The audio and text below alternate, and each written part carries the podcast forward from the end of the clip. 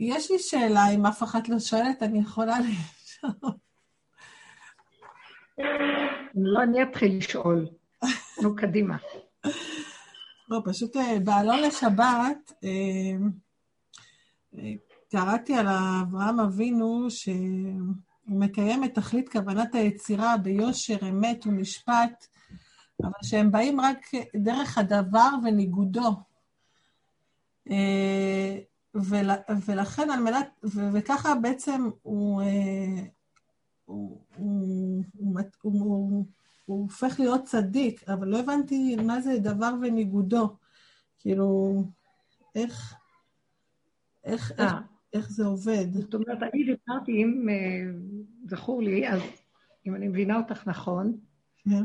אני דיברתי על מידת המשפט, שכל מה שהקדוש ברוך הוא אה, רוצה מאיתנו, כאן על הכדור, זה שיהיה, שאנחנו נתנהג כבני אדם שיש להם משפט צדק ויושר. כן. ולא בשמיים היא. בגלל שבכדור, בכדור הארץ, יש תמיד את הבחינה של הניגודים.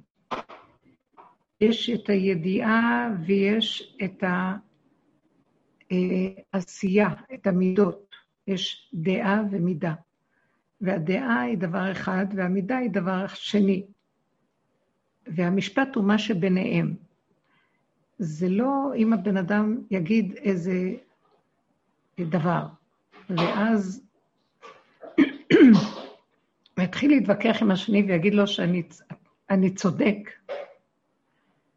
כיצד יבוא מידת המשפט פה ויכריע? השני אומר, אתה לא צודק, והאחד אומר, אני צודק. צריך להביא איזה מעשה. זאת אומרת, כאן זה לא ויכוח מילולי, זה בפועל, כאשר בן אדם בפועל מביא את הדיבור שלו למציאות של התנסות, אז הוא נתקל בקושי והתנגדות. זאת אומרת, בין הידיעה לבין הקיום של הידיעה, יש מה שאומרים תק פרסה, מרחק מאוד מאוד גדול. המרחק הגדול הזה, הוא לא נותן ולא מאפשר שהבן אדם יכול אה, להצטדק, הוא יכול להצטדק, אבל להיות צודק. זה לא אומר שאם הוא אמר רעיון צודק, אז הוא צודק. כשאנחנו מחפשים את מידת, מידת המשפט בארץ, אז אי אפשר רק להיות עם שכל נכון. צריך שגם המידות שלנו ייקחו חלק בתוצאה הסופית של הדבר. ואז מה שבין השכל לבין המידה, זה נקרא מידת המשפט. אני שם דיברתי על שתי דוגמאות, שמה שההתנהגות של אבימלך עם העניין של שרה, וההתנהגות של סדום בעניין שלהם, מדוע השם החריב אותם, מדוע השם נגע, ניגע את אבימלך בכל מיני נגעים. כשהוא הביא את שרה לביתו. הוא טען, אבימלך, הוא הצטדק ואמר, הלוא היא אמרה לי, אחי הוא, והוא אומר לי, אחותי, אז מה הטענה עליי שאני לוקח אותה? עכשיו יבוא השם ויגיד, אתם, למה, למה, אז למה השם מנגע אותו? מה הוא מוריד עליו נגעים, מכות? כל בני ביתו נהיו חולים, נהיה להם עצירות, כך כתוב, נהיה להם כל מיני מחלות. כל עוד צרה הייתה בביתו, אז מהו השם? והשם בא אליו בחלום הלילה, ואומר לו שייזהר שלא להתקרב אל צרה, כי יש לה בעל, ויש את איש. אז הוא התחיל להיתמם, מה אני אשם? מה אני אשם? שהיא אומרת לי שהוא אחיה, והוא אמר שהיא אחותו. אז למה אתם, אתה מוריד עליי נגעים? אני לקחתי אותה והייתה על סמך זה שהיא פנויה. אבל, עכשיו, השם אוהב משפט, צדק, למה שהוא יכה אותו? למה באמת? אבימלך צודק, מדוע שהשם יכה אותו בנגעים? אבל אבימלך חי עם תודעת עץ הדעת מכוסה, שהוא לא יורד לנבחי עצמו ולא רואה את מציאותו באמת. וזה לא אבימלך שאנחנו מדברים. גם אם נדבר על סדום, זה לא סדום, זה אנחנו. כל המציאות שלנו היא כזאת, כי אנחנו בתרבות של דעת והשגה והבנה, אבל אנחנו לא יורדים לצלול, להכיר את עצמנו. וכשבא עלינו איזה משהו קשה, אנחנו לא מבינים מה עשינו רע, שמגיע לנו שיבואו לנו כאלה כאבים, או מצוקות, או בעיות. ואנחנו מתחילים להאשים את ההנהגה האלוקית, או נכנסים למרמור. מה אנחנו רוצים לומר? אם השם ניגע אותו, אז כנראה שמשפטו של השם היה צודק. למה? היה נכון, אמת. כי השם רואה ללבב, הוא רואה את נבחי האדם, מה שהאדם לא רואה. עבודה שאנחנו עושים מביאה אותנו להגיע למדרגות שאנחנו יכולים לומר שאנחנו מת, מתקרבים ליסוד האמת, איפה שההנהגה האלוקית קיימת. כי אנחנו מתבוננים בפגמים שלנו ומוכנים להודות בהם. זה לא מספיק לנו שאנחנו יודעים. כל העבודה שלנו מושתתת על הכרת הפגם, הכרת הטבע שלנו, הכרת הקלקול שבטבע. נחזור לאבימלך.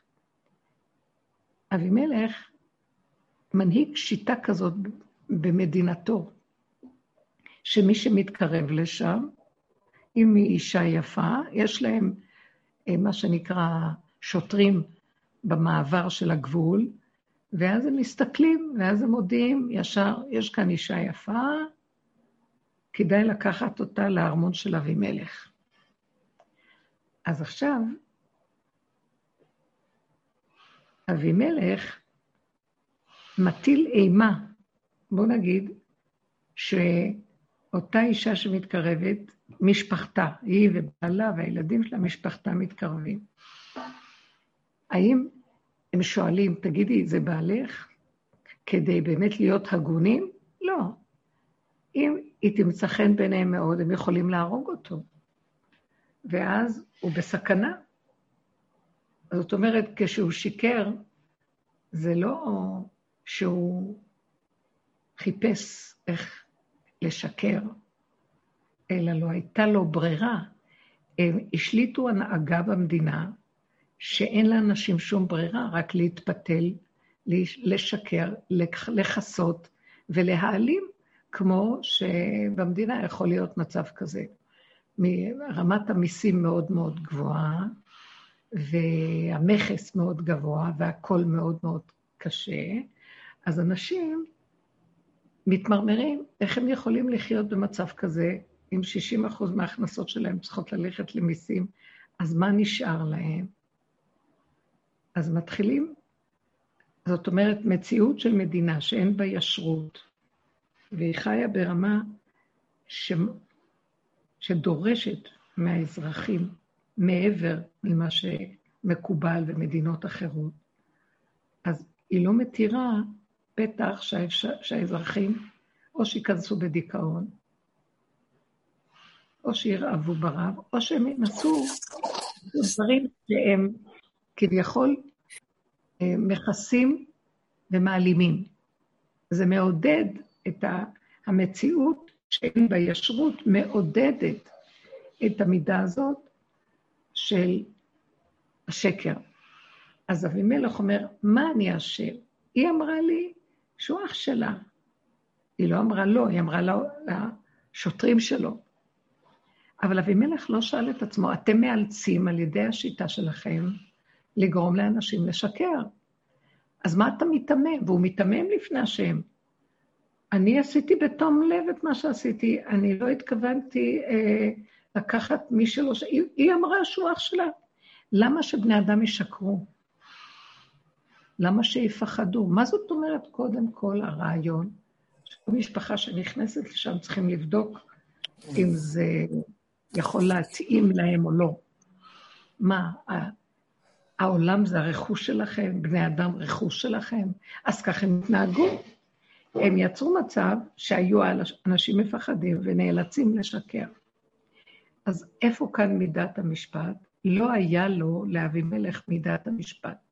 הוא לא שפט את עצמו, הוא הנהגה, אחר כך הוא מתאם כשנותנים כל... למה מגיע לי מכות? מה עשיתי? מה, מה הרע שעשיתי שמגיע לי מכות?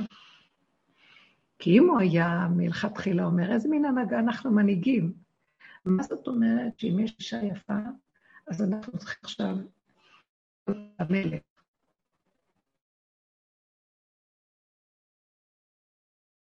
המלך הנהיג את ההנהגה הזאת, היה מקובל. מדוע אני עושה את זה? אז אני גורם לאנשים לפחד ממי גלים, ואני אותם למצב הטוב. אז אלה משפט מעיד ארץ. אין כך צריך להיראות מלך ששר, ויש לו משפט צדק, בעמו, בעצור. אם אין לו, יש לו, הוא חושב שהוא צדיק, הוא מאוד צדיק, כי הוא לא רואה את הנגעים של עצמו, הוא לא רואה את האינטרסים שחבויים בתוכו, של תאוות ושל גזל וחמדנות, והוא מצדיק לפני השם, אני צדיק, אני לא התכוונתי לכלום, ואני לא אשם. אז המשפט של השם יבוא ויכה בו, כי המשפט רואה, המשפט האלוקי רואה את הנבחים של הקלקול של המידות, ואז הוא מכה על זה. וכולנו חיים במקום שאנחנו מכסים, אנחנו לא רואים את המציאות של עצמנו. אם היינו חודרים למציאות הפנימית שלנו ומתבוננים בחיי היום-יום בכל דבר, אז היינו נבהלים. זה לא מספיק שאנחנו יודעים, זה לא מספיק שאנחנו מלומדים. ואיך נדע? נניח שהחלק של הנגיעות התעלם מאיתנו, אנחנו לא רואים, אין האדם רואה נגיע עצמו.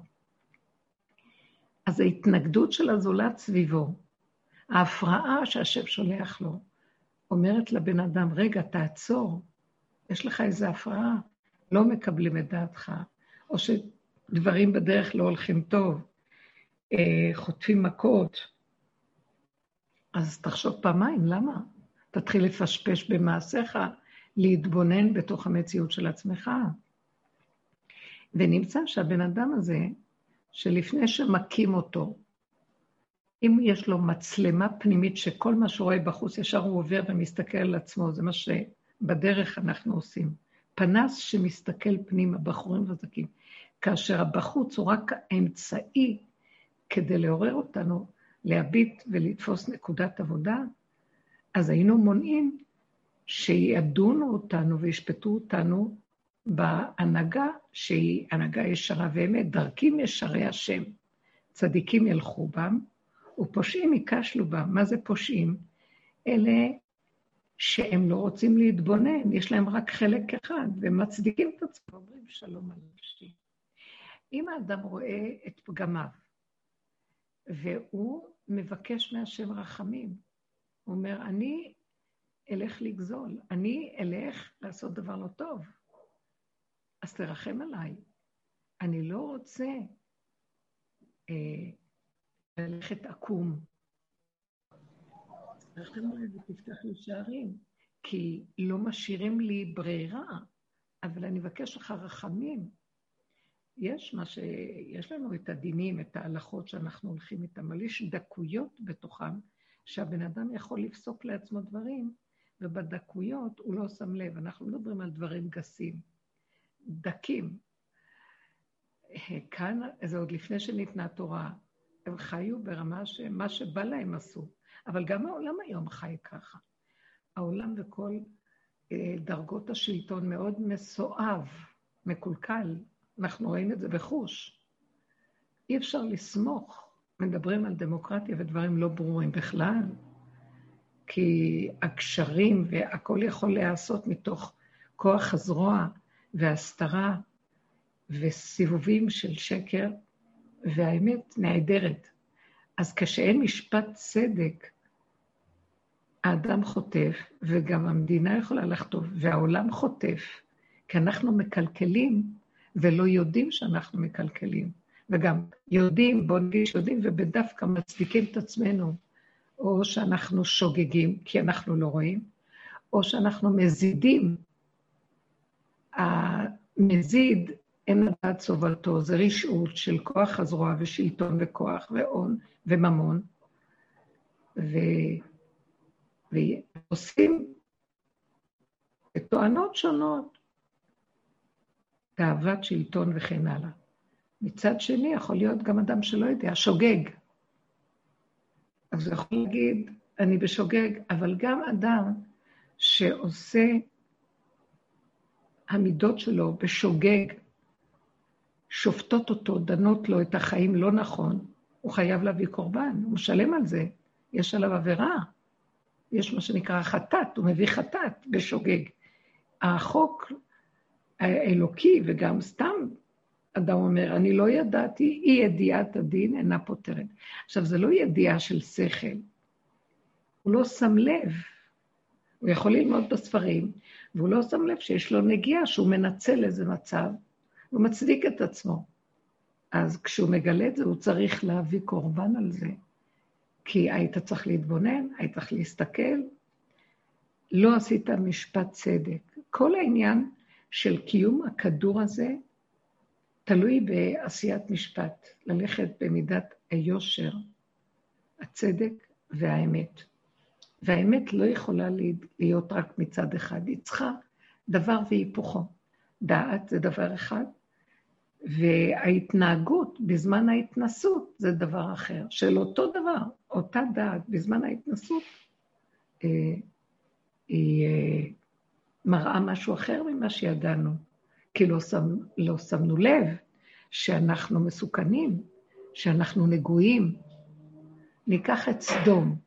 שימו לב לדרגה של סדום שהייתה מאוד קשה. כאן זה באבימלך, שהם היו פלישתים, מלך גרר, והוא כביכול, הפלישתים מלשון התפלשות אה, של הקליפה, רחבות והוללות וחסד של הוללות.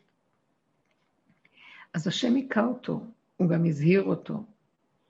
אבל בואו ניקח את סדום, שהיה במצב מאוד מאוד גרוע. הם היו אנשים, ואנחנו, כשאנחנו מדברים עליהם, לא אנחנו מדברים עליהם. אנחנו רוצים לראות, אה, למצוא את עצמנו בהם. מה אנחנו באים לדבר עליהם? לא, אני לא באה לדבר על אף אחד. אני מהם לומדת, מהפרשות.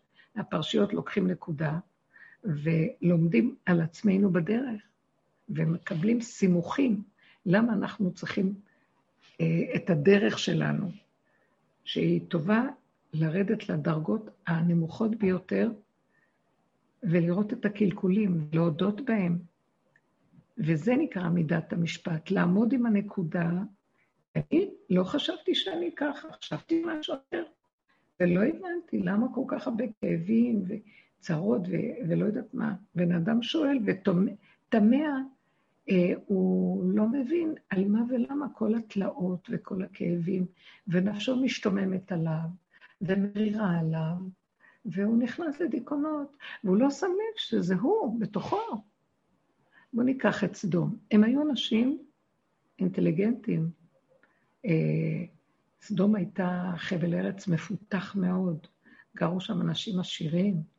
הם היו אנשים של אה, אה, גם רעיונות ודעות גבוהים. לשיטתם, הם סברו שאדם צריך להתייגע. יגיע כפיך כי תאכל, אשריך וטוב לך. ולא להזדקק לבריות. הם לשיטתם סברו שלחם חסד לא טוב. צריך שאדם יהיה לו מעמלו, והוא לא יזדקק שמישהו אחר ייתן לו. שלא לעודד הפקרות, פרזיטיות, נזקקות, מסכנות, אלא כל אחד יעמוד בפני עצמו וישיג, להתאמץ, ויעמול ויתייגע להשיג. עד כאן זה רעיון מאוד יפים. זה נשגב, יש כאן רעיון של אמת גבוה מאוד. מה לא היה בסדר? את הרעיון הגבוה הזה, שהם היו כל כך גבוהים באידאות שלהם, הם לא הצליחו להוריד למעשה כשהיה מצב הפוך לזה. בוא נגיד שדופק על הדלת איזה אני מרוד, שירד מנכסיו, ביתו רעבים ללחם, ואין לו, אין לו איך להחיות אותם. גם קורת גג אין לו, נפל לו, לא יודעת, שריפה אולי הייתה או משהו כזה. והוא מתדפק על דלתות אנשים שיעזרו לו. אוי לו לאותו אדם אצלהם. אתה נזקק, אתה הבאת לעצמך את המצב הזה, מה אתה רוצה מאיתנו? מה אתה מתלונן? מה אתה מחפש לאיזה ארוחה חמה? לך תסדר לך את החיים שלך. אז לך תעבוד. אז תעשה משהו.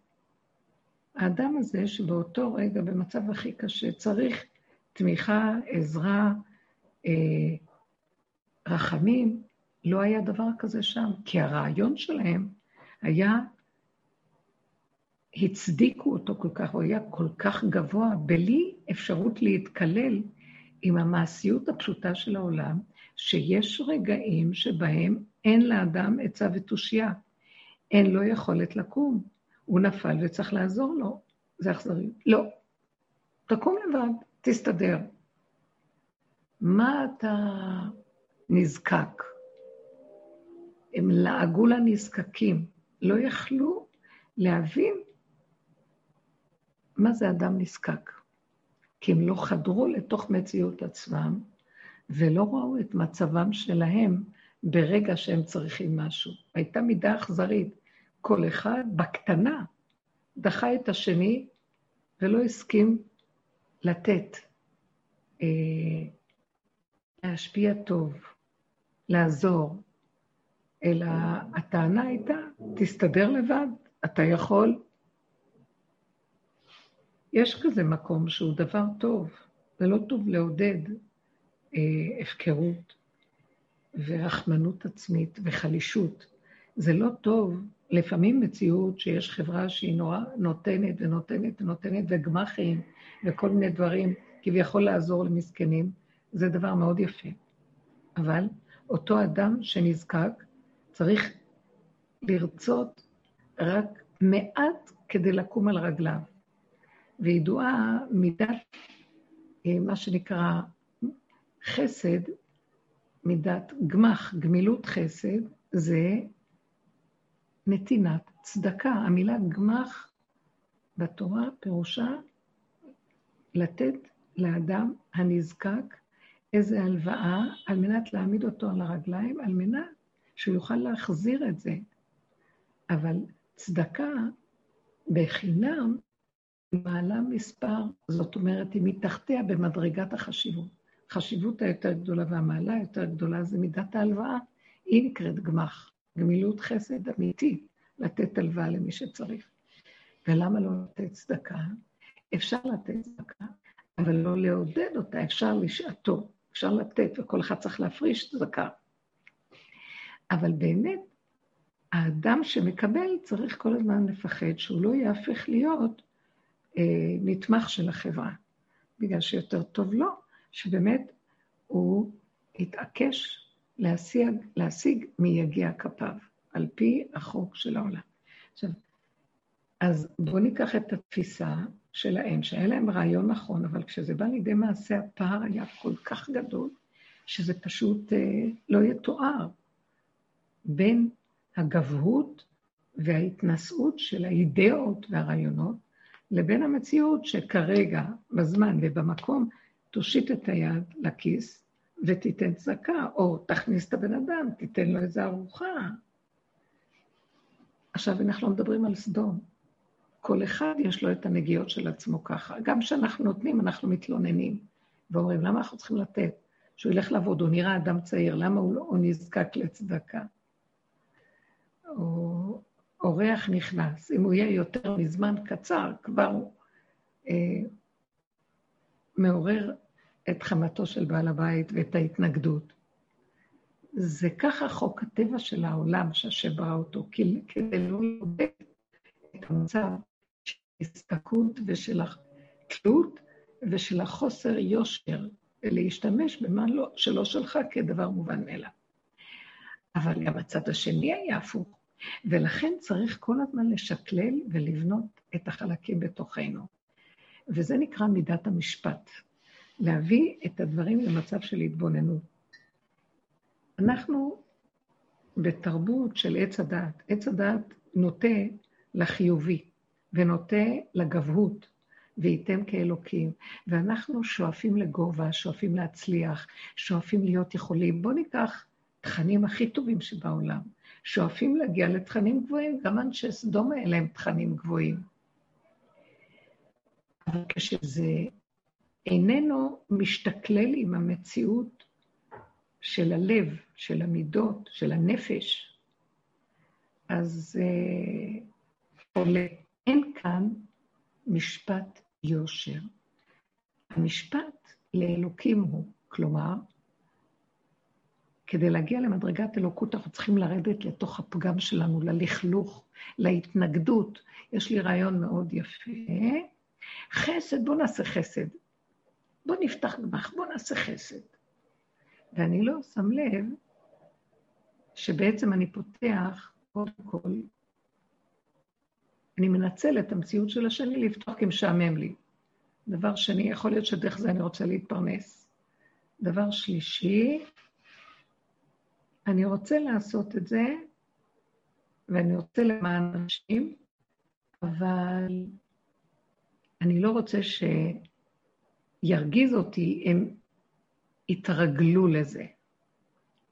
אז האדם צריך להתבונן בתוך מציאותו ולשאול את עצמו למה אתה פותח, מה אתה רוצה, שידעו שאתה גדול, שיש לך הרגשה טובה שאתה עושה חסד, שאתה תגיד את האמת, אתה רוצה להתפרנס מזה, אז תגיד את האמת. בני אדם מכסים מעצמם. ואחרי כמה זמן הם נותנים, אבל או שהם מרגישים שהם מאוד מאוד נתנו, או שהם דנים את זה שהם נותנים לו ומרגיז אותם.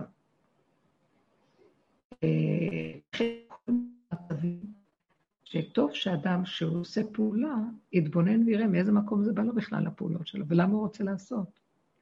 ולא שלא יעשה, אבל שיעשה קצת מעט ואמיתי. אז זה נקרא אדם שיש לו משפט צדק בתוך מציאותו. ואם לא, אני הרבה פעמים ראיתי בדרך הזאת של העבודה, דברים שרציתי לעשות, ועל ידי ששפטתי ודנתי, התקטן אצלי הרצון, כי ראיתי שאני משקרת לעצמי. ראיתי שאני דרך זה אתרחק מנקודת האמת, ואני אגנוב את הדעת של עצמי ושל הבריאות. אז העדפתי להישאר בלא, בשב ואל תעשה, אבל תעשה בקטן.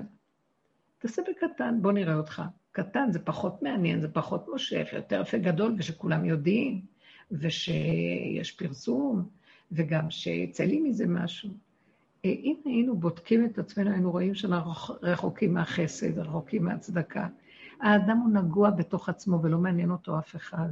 הוא רוצה, אנחנו מחנכים את עצמנו לעזור ולתת ולהשפיע, למה לא?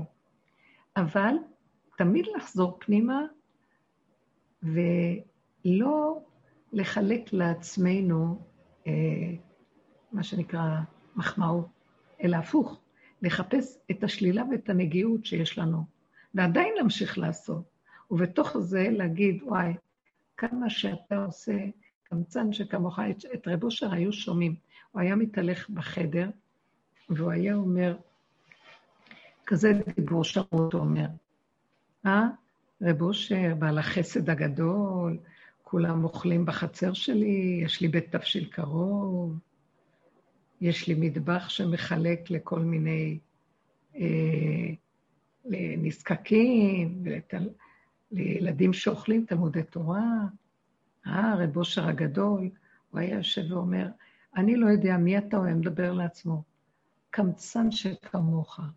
קודם כל, את כל מה שאתה נותן קיבלת מאחרים וכלום לא שלך. תרמו לך לתת. אה, אתה רוצה על חשבונם להיות גדול, אה? הם נתנו את הכסף, והרב אושר הגדול עושה חסד. מי אתה בכלל? אתה קמצן מאוד גדול. היה אצלך היום מישהו שביקש כוס תה, והוא אמר שהוא צריך שלוש כפיות סוכר. ואתה, כששמת את הכפית הראשונה, אמרת, אמרת, למה אני צריך לתת לו עוד שתי כפיות? כפית לא מספיק טוב, נעשה עוד חצי. כמה היה לך קשה לשפוך לו כמה כפיות סוכר לתוך התה. היה לך מאוד קשה, אה, אושר? אושר הקמצן, ככה הוא היה עושה לעצמו. אה, אמרתי לכם כל מיני כאלה, הוא היה שם את הפנס להזכיר לעצמו שלא, אה, מה שנקרא, תזוח עליו דעתו, ויכשיר עצמו למשהו, ונגנב כל הסיפור שלו, והנה הוא עושה חסד גדול, וכשאחרי 120 באים לדון את האדם, אז הוא בא, והוא בא עם תודה, כמה חסד הוא עשה, כמה צדקות, כמה נתינות, כמה הוא התמסר. הוא צועק, פיתחו שערים ויבוא גוי קדוש, תפתחו לי את הדלתות של העולם הבא, אני באתי עם המון דברים. אומרים לו, תפתח, תפתח, נדמה לך שהידיים שלך מלאות, אתה יכול לפתוח לבד. אם אנחנו בודקים את כל מה שאתה חושב שיש לך, אז בוא נגיד, 20 אחוז הלכו על הכבוד, 10 אחוז הלך על הגאווה, עוד 10 לקחת לתוך הכיס, ועוד זה הלך לתוך זה, אז יש לך משהו קטן. טוב, תיכנס לבד והכול בסדר. מראים לו שהוא מדומיין על עצמו. אני רוצה שנתבונן בתוך עצמנו. למה אנחנו צריכים את העבודה הזאת? לא יכול להתגלות כאן האור של השם, מלכות השם, שהיא מלכות אלוקית, שהיא חייבת להתגלות איפה שיש מידת המשפט, היושר, כי היושר זה קו האמצע, זה קו האמת. אי אפשר גילוי אלוקי איפה שיש שקר. לא ייתכן, לא ייתכן. צריך להיות אמת. שתהא גרועה שתהא, רק כשמודים באמת, זה אדמדן את עצמו, שופט ואומר, שם יכול להיות גילוי אלוקי. קחו לדוגמה את יום כיפור. יום כיפור זה יום שאנחנו עומדים ואומרים הרבה מאוד וידויים, ואנחנו דנים ושופטים את עצמנו, ומתוודים ומודים ואומרים וחוזרים ואומרים, ועוד פעם ועוד, בחורים ובסדקים, כל מיני של אה, מעשים והנהגות. מפחיד מה שתיקנו לנו להגיד. והאדם בתוך עצמו עוד יכול להוסיף כהנה וכהנה, מה שידוע לו בתוך נבחי נפשו. שימו לב איזה אור יורד ביום הזה, זה היום הכי גבוה ביהדות, זה נקרא שבת שבתון. זה איפה שהכהן הגדול היה נכנס לפני ולפנים בקודש הקודשים, שהייתה מתגלה שכינה, והחוט האדום של הזהו היה מתהפך, הזהורית הייתה מתהפכת לחוט לבן, התלבנו עוונותיהם של ישראל, הופיעו י"ג מידות הרחמים, שזה, ה, אה, שזה, משם זה היסוד של האור הגנוז, והתהפך, המהפך, חל מהפך, שדווקא השלילה, כשאדם מודה בה, בהכל, מתוך השלילה הזאת, והוא דן ושופט את עצמו, הוא לא תיקן כלום, הוא רק אמר את האמת של עצמו, והוא הודה. והוא אומר, אין מתום בבשרי, אני לא יכול לתקן. לא היה נדרש מסדום להיות מתוקנים, היה נדרש מהם לראות את מציאותם ולהיבהל ממצבם, ולצעוק להשם ולהגיד, תרחב עלינו, אנחנו נחריב את עצמנו במו ידינו. אין טענה על האלוקות, אין טענה על ההנהגה העליונה, הכל זה האדם. אנחנו לא יכולים לטעון, האדם לא יכול לטעון כלום עד שהוא לא בחורים ובסדקים, עובד עם הנקודות של עצמו עד שהוא נוגע בנקודת הגולם.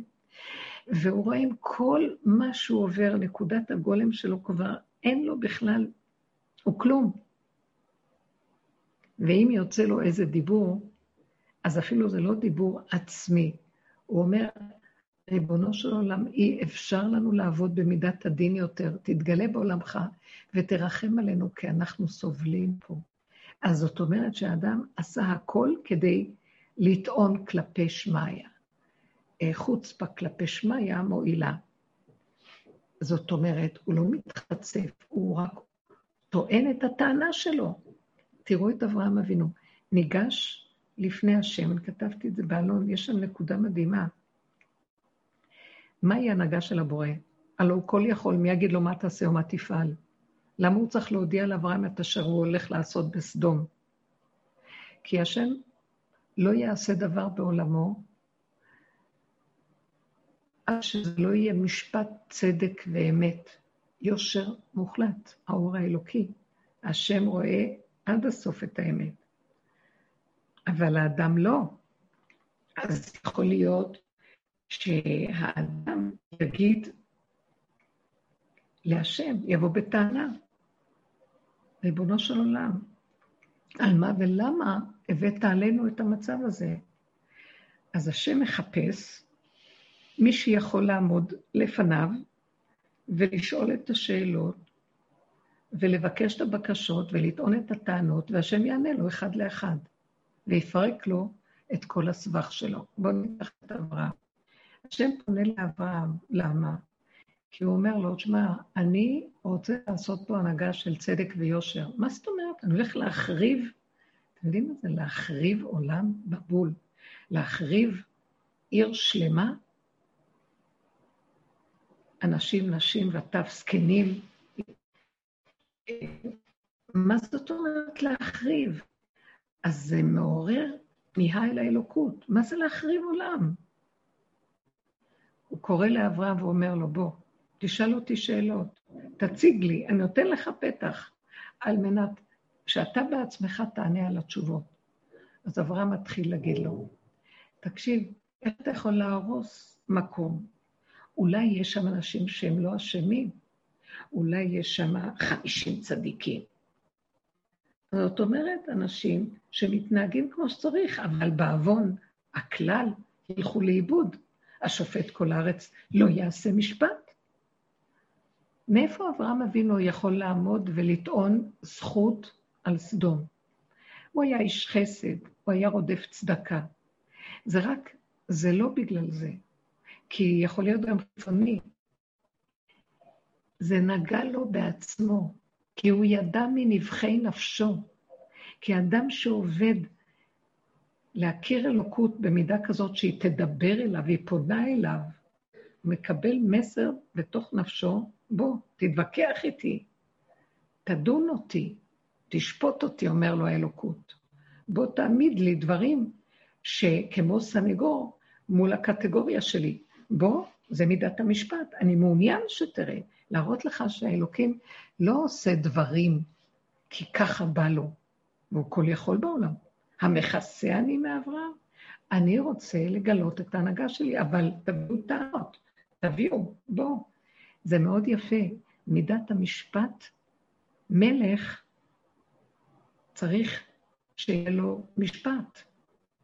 אה, היו מלכים מריצים שהוציאו להורג בלי משפט.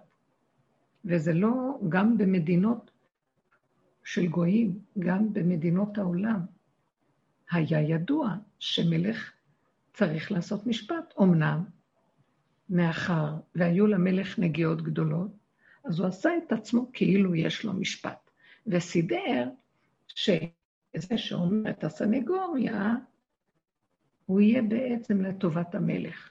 אז הוא תכמן את המשפט לטובת מה שהוא רצה. אבל בכל אופן, הוא הראה לכולם שהוא כן נושא משפט, כי זה מלך בשר ודם, ותלוי במלכויות השונות. אבל הבורא עולם אינו כן, אומר לו, בוא תנסה לשכנע אותי למה אני צריך לשיר הסדום. רבה רעתם, כצעקתה, ארדנה ואראה. אה, המהלך של החיים שלהם שם יוצרים מציאות שהעולם מתרועע ובעצמם הם מחריבים את עצמם. הם דנים את עצמם שיחריבו אותם. אז אברהם אבינו מתחיל להתווכח. אולי יש חמישים, אומר לו, ואם לא יהיה חמישים? אז ארבעים. אז השם אומר לו, אין ארבעים. אז שלושים, אולי שלושים, וכן הלאה וכן הלאה. של המינימום האפשרי, וגם זה אשר אומר לו, לא קיים שם. אז אם כן, מה עכשיו אנחנו רואים? שהשם, הוא לא יחריב מבלתי להתייעץ, להודיע, לתת אפשרות להגיד את הצד השני. שימו לב, אנחנו בתוך עצמנו צריכים לעשות את זה לעצמנו. אני ראיתי הדרך הזאת, תקופות ארוכות, תקופות ארוכות היינו פותחים, בתוך עצמנו דיברנו שאנחנו פותחים בית דין קטן, לראות את מציאותנו. אה, למשל, הייתה אצלי אה, איזו אישה צעירה, אישה עם ילדים, שראיתי אותה, ששני ילדים, ילד אחד בגיל ארבע, וילד אחד בגיל שנתיים. בגיל ארבע, ילד מאוד תקיף, לא ממושמע ולא מקשיב להורים. הם מבקשים ממנו דברים והוא עושה הפוך, כאילו הם לא מדברים איתו. ילד שני כל רגע בוכה ומחפש את אימא שלו. הוא משחק עם אחיו, אבל כל רגע יש שם איזה משהו, ואז הוא רץ לאימא שלו. אז אני, מה אני ראיתי? איך היא... ראיתי שהיא כל הזמן מרחמת על הילד הקטן, ומדברת איתו, מסכן שלי, ועוטפת אותו, כל, ממש, כל איזה עשר דקות הוא בא עם איזה דבר אחר שהוא בוכה. והוא רץ אליה, והיא מלטפת אותו ועוטפת אותו ומדברת איתו, ועוד פעם הוא בא ועוד פעם ועוד פעם ועוד פעם. והילד הגדול אה, עושה איזה דבר. אז היא מרבה לדבר איתו ולהסביר לו, למה אתה לא מקשיב? אתה ילד טוב. אם הוא עושה איזה משהו חיובי, אני רואה, היא נותנת מחמאות עד הגג. ואם הוא לא שומע, אז היא מדברת איתו ברכות ואומרת לו, אז למה אתה לא מקשיב? אז למה אתה לא שומע? ואז לאבא היה קוצר רוח, אז הוא, הם היו שניהם, כן? ואז הוא אומר, אה, ואז הוא כועס על הילד, הוא אומר לו, תפסיק. ואז היא אומרת לו, תדבר איתו ברכות. למה אתה כועס עליו? עכשיו, אחרי כמה זמן היא ישבה בצד ואמרה, וואו, אני מותשת מהם. ואז הרשיתי לעצמי להיכנס באמצע, ואמרתי לה, תקשיבי, כתוב שנשים רחמניות בישלו ילדיהן. אני רואה שיש לך מידת הרחמנות היתרה לילדים האלה. ואז אין להם גבול, גדר ומידה. ואת, אה, הם מאוד, מאוד רחבים בהתנהגות שלהם. אין מה שיעצור אותם. כי את נותנת להם את האפשרות להגיע למקום שהם נמצאים. אז היא אמרה לי, אבל רחמנות של אימא זה דבר מאוד חשוב. אז אמרתי לה, נכון. אבל כשיש לה את הגבול ואת המידה, שהיא יודעת איפה לעשות את זה ואיפה לא, כשהדבר הזה הוא קבוע כל הזמן במידה, ואת לא מתבוננת, ורואה שהרחמנות שלך, היא בעצם יוצרת אצל הילדים מצוקה. היא מקבעת בהם דפוסים של איך היא אחר כך, אחרי כל כך כך וכך שנים, זה מה שאנחנו יוצאים אחר כך לעולם, כל אחד והחינוך שהוא קיבל, בגלל שההורה נגוע, הוא לא מתבונן בנקודה של עצמו שהוא נגוע. למשל, שימו לב, בנקודת האמת של העבודה שלנו, אז אנחנו מגיעים למקום של חזור לאחוריך, תתבונן, תתבונן, תתבונן, תתבונן, עד שתגיע לגבול שלך ותדע שאתה לא יכול לעבור את הגבול יותר, כי אתה בסכנה. איך יכול אדם כזה שהוא בגולם לטפל בילד? הגולם שלו, הגבול שלו, כאשר הוא מודה בגבול ונוגע בגבול, זה מה שייטיב לילד. כי בגבול הזה, בגולם הזה, כשהוא דן את עצמו ואומר, אני לא יכול, אז כאן נוגעת נקודת האמת, כי הוא אומר את האמת של עצמו אחרי התבוננות גדולה, בנקודת האמת מתגלה נקודה אלוקית. והנקודה האלוקית פותחת את האפשרות לעזור לזה שמולו, של אותו אחד. זאת אומרת, אמרתי לה, אם את היית נכנסת יותר לתוך עצמך ושמה לב שיש לך אורך רוח שהוא גבול מאוד מאוד רחב. את לא נוגעת בגבול של עצמך. היא גם דיברה איתי שהיא מאוד לחוצה על דברים אחרים. אמרתי לה, את לא נוגעת, כשזה מגיע לילדים, את רחבה מדי. אחר כך אין לך זמן לזה, ואין לך זמן לזה, ואין לך זמן לזה, ואז את מאוד לחוצה, ואת לא תוציאי את זה על הילדים, יש לה אורך רוח מאוד גדול לילדים. אז uh, את תרדי על עצמך, תהיי לחוצה ומתוחה. אמרתי לה, אז למה שהנפש שלך תהיה לחוצה ומתוחה? למה לעצמך, את דורכת על עצמך, ואת ממש, היא במצב מאוד קריטי, שהיו כמה דברים שראיתי, היא הרגישה, היא אומרת לי, אני הולכת להתפוצץ מרוב לחץ על דברים אחרים. אמרתי לה, למה את לא יורדת לתוך הלחץ הזה ואומרת לעצמך שאת לא מכבדת את הגבול שלך? את הולכת רחב מדך, כי המוח שלך משכנע אותך שילדים מסכנים והם צריכים רחמנות. אז את לא, את מדלגת על הנקודה של עצמך, ולילדים האלה, את מרחמת עליהם, וזה רחמי אכזרי. כי נדמה לך שאת מרחמת, הילד הזה הקטן גדל עם מסכנות ורחמנות עצמית נוראית. כל רגע הוא בוכה ובא אליה כאילו אין מסכן יותר גדול ממנו בעולם. והילד השני, שאת נותנת לו המון מחמאות, וכאילו את נותנת לו הרבה מקום, אין לו כבוד למילה שלך או של האבא. אתם חוזרים על עצמכם המון פעמים ואין לו גבול ואין לו מידה. כי את מטפחת לו מדי את החיוביות שלו, ואז הוא מלך, מי יגיד לו משהו לעשות? כי הוא מדי חשוב ומדי משהו. אז אמרתי לה, כאן אין משפט צדק, אין לך יושר במידות. כולנו כאלה, לכן נותנת דוגמה. אמרתי לה, גם אני, את צריכה שיהיה לך איזו מצלמה שרואה את עצמך וחוזרת פנימה, ורואה את החוסר איזון של החיים שלך. איך, היא אמרת לי, איך אני אתחיל? אמרתי לה, למה כשאת אומרת שלוש פעמים, ארבע פעמים לילד, והילד לא מקשיב? הוא ממשיך כאילו את לא מדברת כלום. זה לא מספיק לך? זה לא נוגע בך? את מדלגת על הגבול של עצמך ומתרחבת, כי יש לך רחמנות על, על הילדים.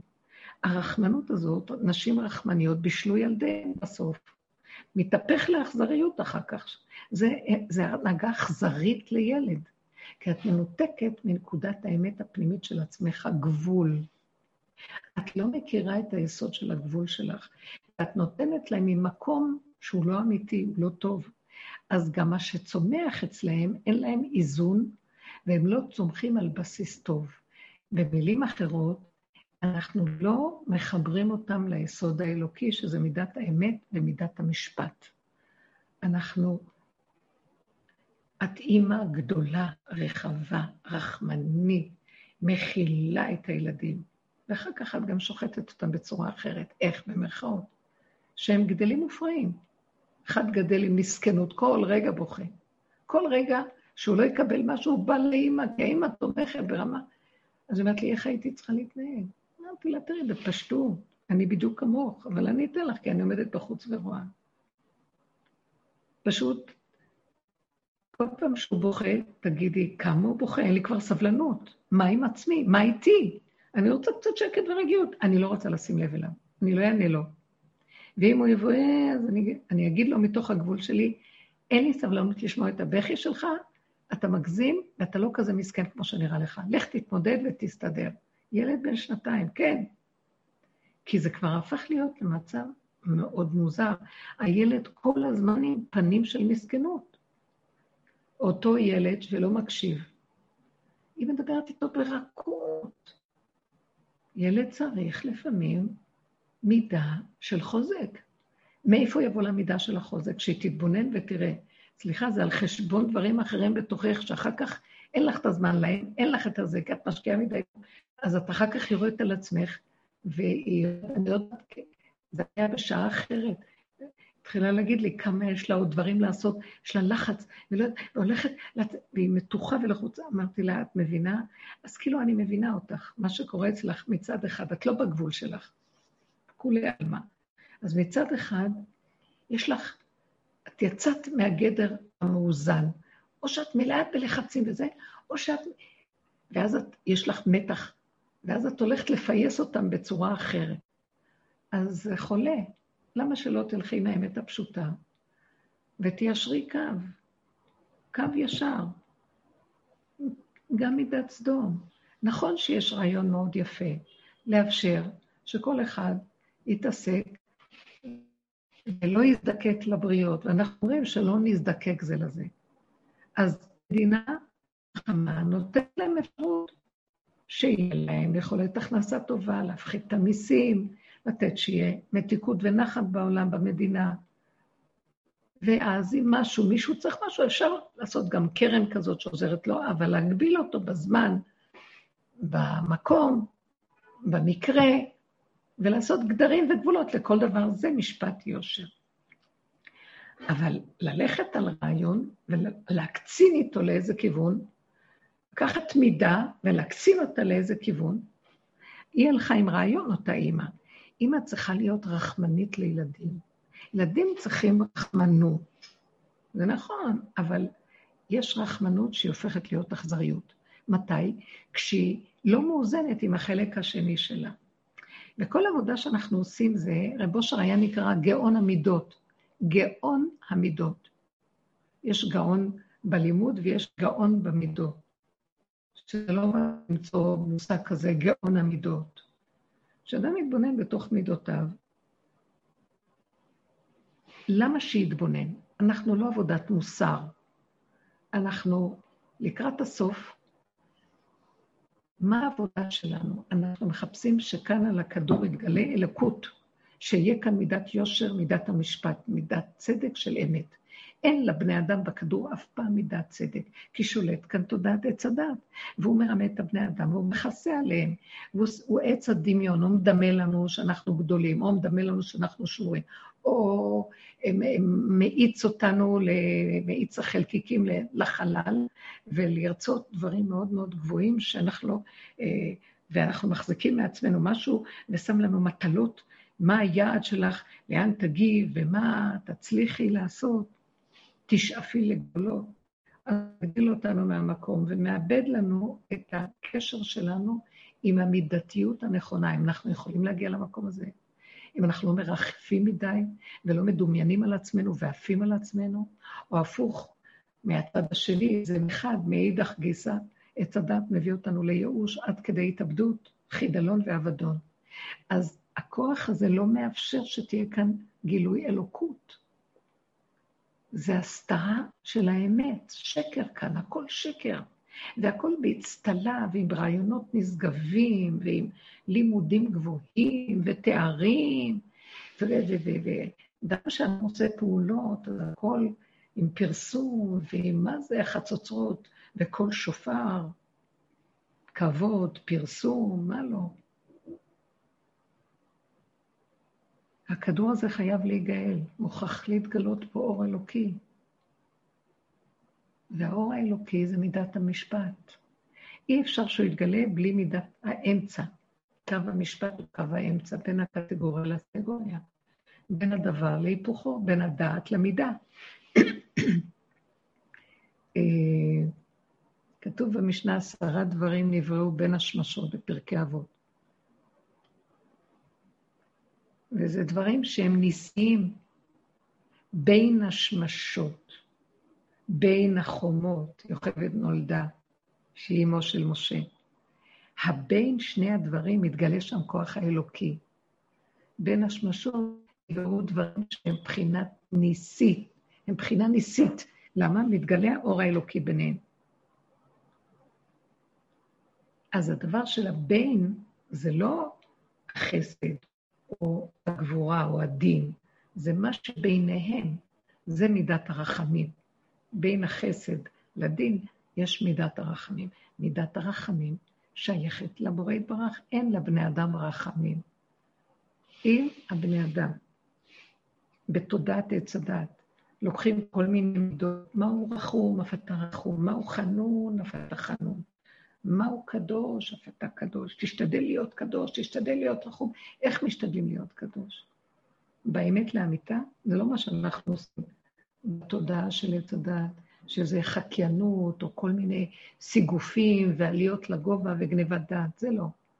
באמת לאמיתה אין להשיג מדרגות אלוקות, מהו רחום אתה רחמנות, וכן כל המידות האמיתיות. אנחנו בפסאודו מידות, בכאילו. איך משיגים את המידות האמיתיות?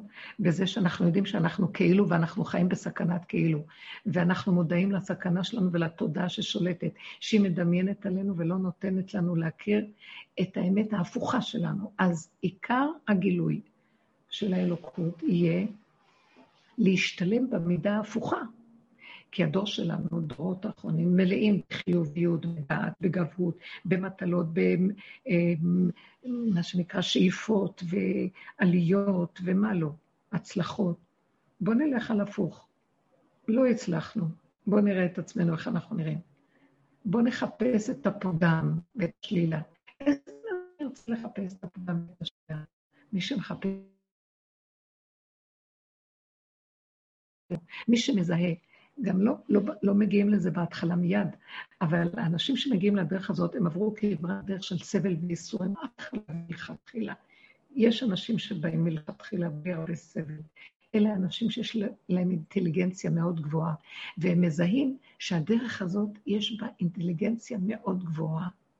ויש אנשים שבאים כי המכות של החיים הגיעו עד עד הגבול, והתפוצצת להם הקליפה, והם פתאום רואים, זה שקר החיים שלנו. אז הם שומעים, השם מזמן להם לשמוע את הדיבורים של הדרך, אז הם קולטים שיש כאן אמת, והם באים לדרך. אז אנחנו לא רוצים שיהיה לנו ייסורים וכאבים, אבל אין ברירה. תמיד יש איזו מסה של יכולת ספיגה מסוימת. של פיצוץ, ולא יכולים להמשיך יותר. אז נפתחת הדרך, ואז אם אומרים לאדם, תסתכל על הפגם שלך, הוא לא יברח מזה. זה לא מאיים עליו, כי מה יש לו להפסיד? וגם החכם, כשאומרים לו, אז תסתכל על הפגם, הוא תופס את זה כתרגיל מדהים. אה, מה כל כך מאיים עליי שההוא אומר לי טיפש? מה, לא יכול להיות איזה רגע שאני טיפש? מה, כל הזמן אני הכי חכם? לא יכול להיות אדם חכם שאין לו רגע שהוא הפך מהחוכמה, אחרת לא יכול להיות שהוא חכם. החוכמה מהעין תימצא, יש רגע של אין, אין לו שכל, אין לו כלום. האדם הזה שמבין את זה, הוא החכם, מוכן לקבל שהרגע תקוע לו, אין לו, אין לו, ריק לו, הוא לא יודע. אם אדם לא מודה באמת שלו, שתהיה הגרועה שתהיה, אז הוא לא יכול להגיע לאמת. אז הוא יהיה צדק, אז הוא יהיה רעיוניסט, אז הוא יהיה אידיאולוג, אז הוא יהיה השקפתי, אז הוא יהיה על הגובה, פילוסוף, אבל לחיות אמת ממנו והלאה. אנחנו בדרך הזאת רוצים להביא גילוי השם גילוי אמת, שיהיה כאן יושר. נמאס לנו מהחיים של השקר. נמאס לנו להיות בזוגיות של שקר. נמאס לנו להיות בהורות של חרדה ומאמץ שאין לו אח ורע. נמאס לנו מתרבות שכל הזמן דואגת לקיום שלה בחרדתיות וחרדה קיומית. נמאס לנו לפחד ברמה שבדת שאנחנו מפחדים מהעונש.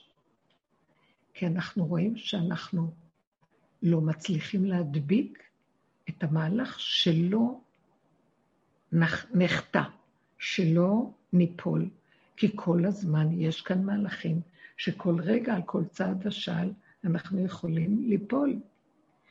אם הבן אדם מתבונן באמת, הוא רואה שנמאס לו. אנחנו לא רוצים לחיות ככה יותר. אז אנחנו מבינים שהצורה של החיים שלנו מלאת שקרים. יש הרבה נגיעות בחיי נישואים, יש הרבה שקרים מטויחים. אין אמת, אין אהבת אמת, אין הגינות, אין יושר. גם עם הילדים. ההורה יוצא מוכה, שהוא גומר את החיים, הוא אומר, שלום עלייך נפשי שגמרתי. צער, גידול. הכל מלא צער פה. למה הבן אדם צריך לעבוד כל כך קשה כדי שתהיה לו קורת גג, שזה קיום מינימלי ואוכל כדי להתקיים? בחוק ובדין שהקדוש ברוך הוא שם את הבן אדם פה בעולם, שיהיה לו קורת גג ואוכל, זה הקיום שלו. השם נותן לכל תינוק שבא כיכר בידו, לקיום שלו. אז מדוע הוא עמל כל כך קשה כדי להשיג את כיכרו? כי אין יושר ואין צדק, כי לוקחים לו את כיכרו. לאחד יש חמש כיכרות ולאחד יש רבע, או אין לו כלום. וככה, ככה זה מתנהל פה, וכולנו תחת המקום הזה. זה יכול להיות שאני עושה את זה לאחרים, בקטנה, אבל זה אותו עיקרון. אז אנחנו צריכים לשים לב לזה, ולהתחנן להשם שאנחנו תחת השפעה קשה, שמפילה אותנו כל הזמן. ואנחנו שפוטים של תודעה רעה, חסרת הגינות. ועל כן, חוק התורה הוא מאוד מאוד חשוב.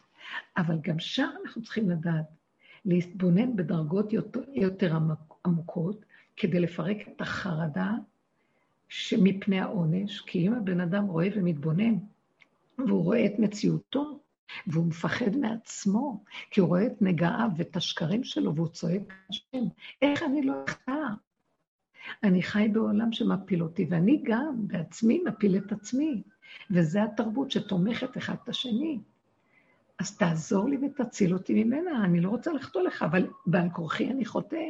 חוטא הכוונה מפספס, מחטיא את המטרה. אז האדם צועק, הצעקה של האדם, זה נקרא כצעקתה.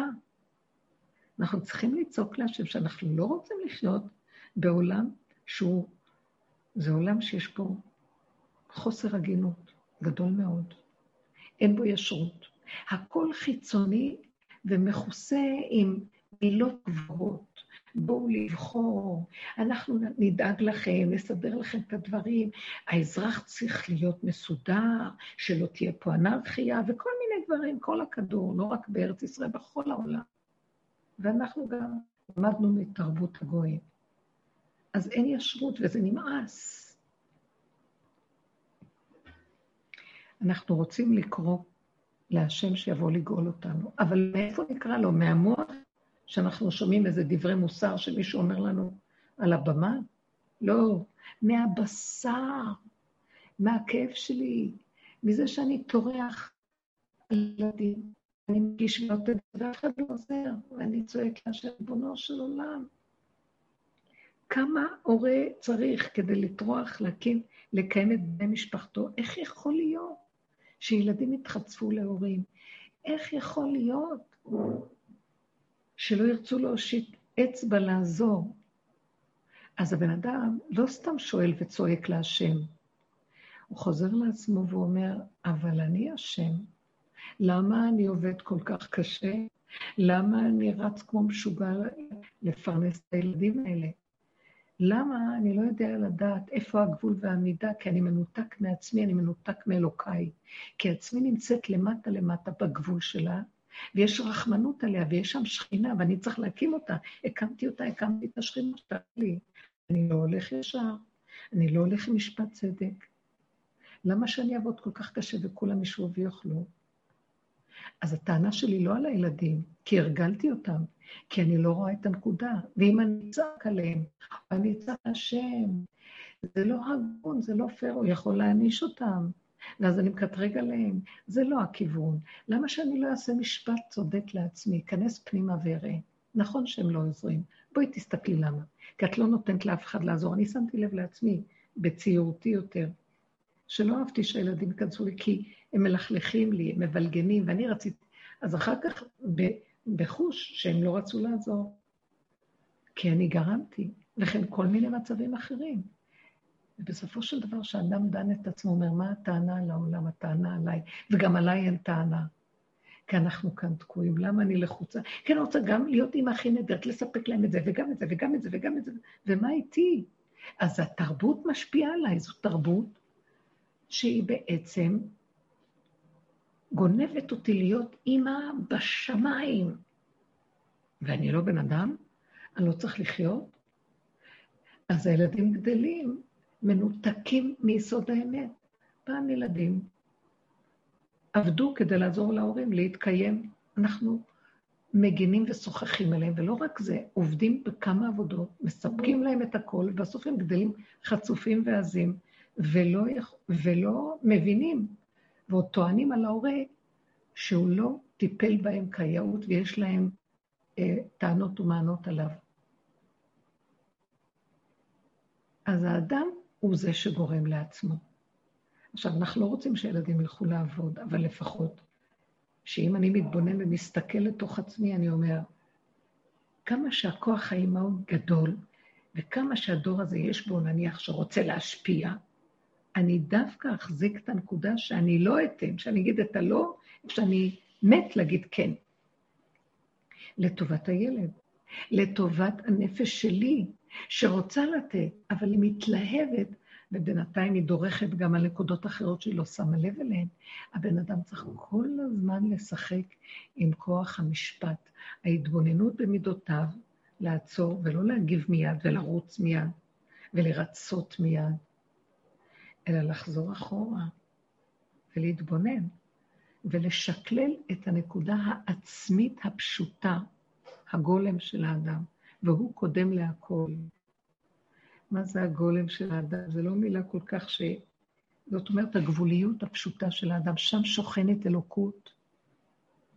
באמת קראתי בספר יצירה שהרעבד, אה, מזמן, שהוא נתן, נותן הגדרה, מה זה, איפה נמצא, יש חקירות, הלוא, ספר יצירה מיוחס לאברהם אבינו, והוא חוקר מאיפה התחיל הכל. אז הוא אומר שיש את הכוח, מה שהפילוסופים קוראים לזה ההיולי, כוח היולי, ההיולי, אני לא יודעת זאת אומרת שזה כוח שהוא גולם, ככה הוא קורא לו. אין לו צורה, הוא לא חומר ולא צורה, הוא גולמי, כלומר כל צורה יכולה להתלבש בו. הוא לא כך, אפשר להגדיר אותו כך, אין לו הגדרה. זאת אומרת, הוא גבולי שעומד על הגבול, כל רגע יכול להתבטל ולהתחדש, ועוד פעם ועוד פעם. אין לו דבר של קביעות. כמו שאנחנו רגילים לראות בחומר. זה ישות של טוב וזה ישות של רע. זה ישות, קיימות, חומרית, צורה. הגולם, יש, הוא, הוא חומרי, אבל אין לו צורה, כאילו, כל רגע הוא יכול להיות משהו אחר. ושם שוכנת האלוקות. כי אין לה דמות ואין לה גוף, אין לה גוף ואין לה דמות הגוף, ואין לו אה, צורה, ולא נערוך אליו צורה. וזה האדם, כשהוא מגיע לגבול של עצמו, הוא גובל במקום הזה, שכל רגע יכול משהו לקרות שם. זה כאילו נגמר ומתחיל, נגמר ומתחיל, נגמר ומתחיל. יסוד הרגע, יסוד קו האמצע, שהאמצע תמיד נעלם בין שני הפכים. אי אפשר להתמיד עם קו האמצע הרבה זמן, אתה לא יכול לעמוד הרבה זמן בקו האמצע. זה קשה להחזיק מעמד בקו האמצע. אז האדם צריך כמה שאפשר להגיע עד למקום הזה. במקום הזה יש משפט יושר. יוצא משם נקודת אמת. מה נקודת האמת הכי גדולה? אני לא. כי אנחנו חיים בתרבות של אני כן. ואני אומר, הגעתי לגבול, אני לא יכול. אני גבולי. ההשתכללות ביניהם מתגלה כאן אלוקות ומסדר את הדבר. ואם היינו חכמים ללכת במידת המשפט הפנימי, או בכלל בעולם, אם הייתה אה, מדיניות של משפט אמת פה, אז המדינה הייתה פורחת, העולם, המדיניות בכל הארצות היו פורחות, האזרחים היו שמחים, היו אוהבים, היה חיים טובים.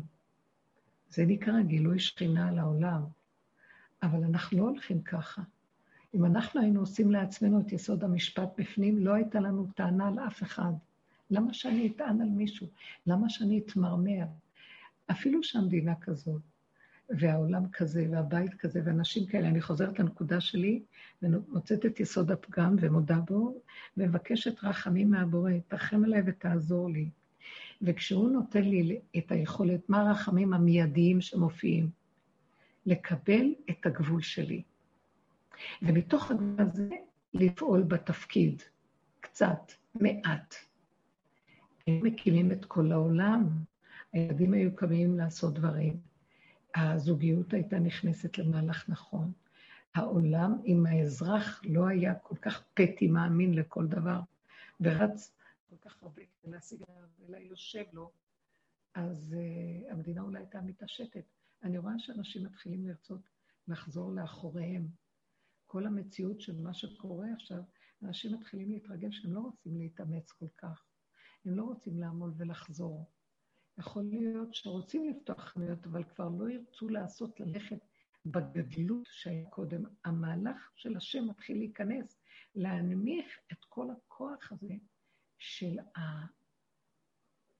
התודעה של עץ הדת הישותית, הכוחנית, של התפקודיות הנוראה, שהיא מבהילה ומחרידה את אושיות האדם על קיומו. מה אנחנו נשב, נעשה מה שאנחנו יכולים, נעשה בקטן. אז לא יהיה זה, אז הילדים לא ילמדו, לא ילכו לבתי ספר. אז הילד יושב בבית ויקרא, אז אפשר לתת לו לעשות משהו. הוא ילמד ויחכים לבד מעצמו. לא נורא. לא צריך לעשות כל כך הרבה כסף על כל הממסד הזה, כל כך הרבה תארים, כל כך הרבה זה. בינינו לבין עצמנו. 70 אחוז, אם לא יותר, 80 אחוז גנוב ומיותר, מותרות. יותר מדי יצירה ויותר מדי עשייה. שקט, שלווה, התמעטות, הפנמה. אז הבן אדם יוכל לשקלל ולראות בדקות איפה נקודת האמת. בתוך הסערה של החיים, איך אנחנו יכולים בכלל לראות איפה האמת פה? אז כל הזמן אנחנו מכסים, מצטדקים ורצים לרצות ולעמוד כמו משוגעים בעולם. השם הולך לעצור את זה. הוא רוצה מאיתנו שנלך אחורה, לאפשר לו להתגלות. אנשים שעובדים ככה מאפשרים את הגילוי לאלוקי. מאפשרים, אז זה לא מתחיל מבחוץ, על הבמות, כל אחד בתוך עצמו. איך אמר השם? אברהם אומר, ואם יהיו שם עשרה, עשרה, רב אושר היה אומר, עשרה אנשים שהולכים בדרך הזאת. אמת, באמת, באמת, עד הסוף. זה לא קל, כי זה לשחוט את עץ הדעת, ויש תחושה של התרופפות וחרדה, אבל אם האדם מתמיד ומבקש רחמים, השם מזיז את החרדה ונותן לו אור של שכינה, ומושך אותו להתמיד בכיוון. ויש לאדם שמחה בדרך. הוא לא רוצה לעזוב אותה, כי מה יש לו משהו יותר טוב? העולם יותר טוב? מה שקורה בחוץ יותר טוב? אז אלה שנכנסים בדרך, יש להם, וזה דבר מאוד מעניין, כל מי שנכנס בדרך ונתפס באמת, מתמידים שנים על גבי שנים. כי הם רואים את האמת, כי יש שכרו בצידו. השכר הראשון זה השלווה הנפשית. אה, מה? שכינה מלווה אותנו. יש משהו שמרגישים את הרכות הפנימית האלוקית. גם רואים תוצאות מסביב, שהעולם סביבנו מתיישר, בני המשפחה מתיישרים, החיים מתיישרים. גם אנחנו על ידי העבודה הזאת משפיעים שהעולם יתחיל להתיישר. מה הכוונה להתיישר?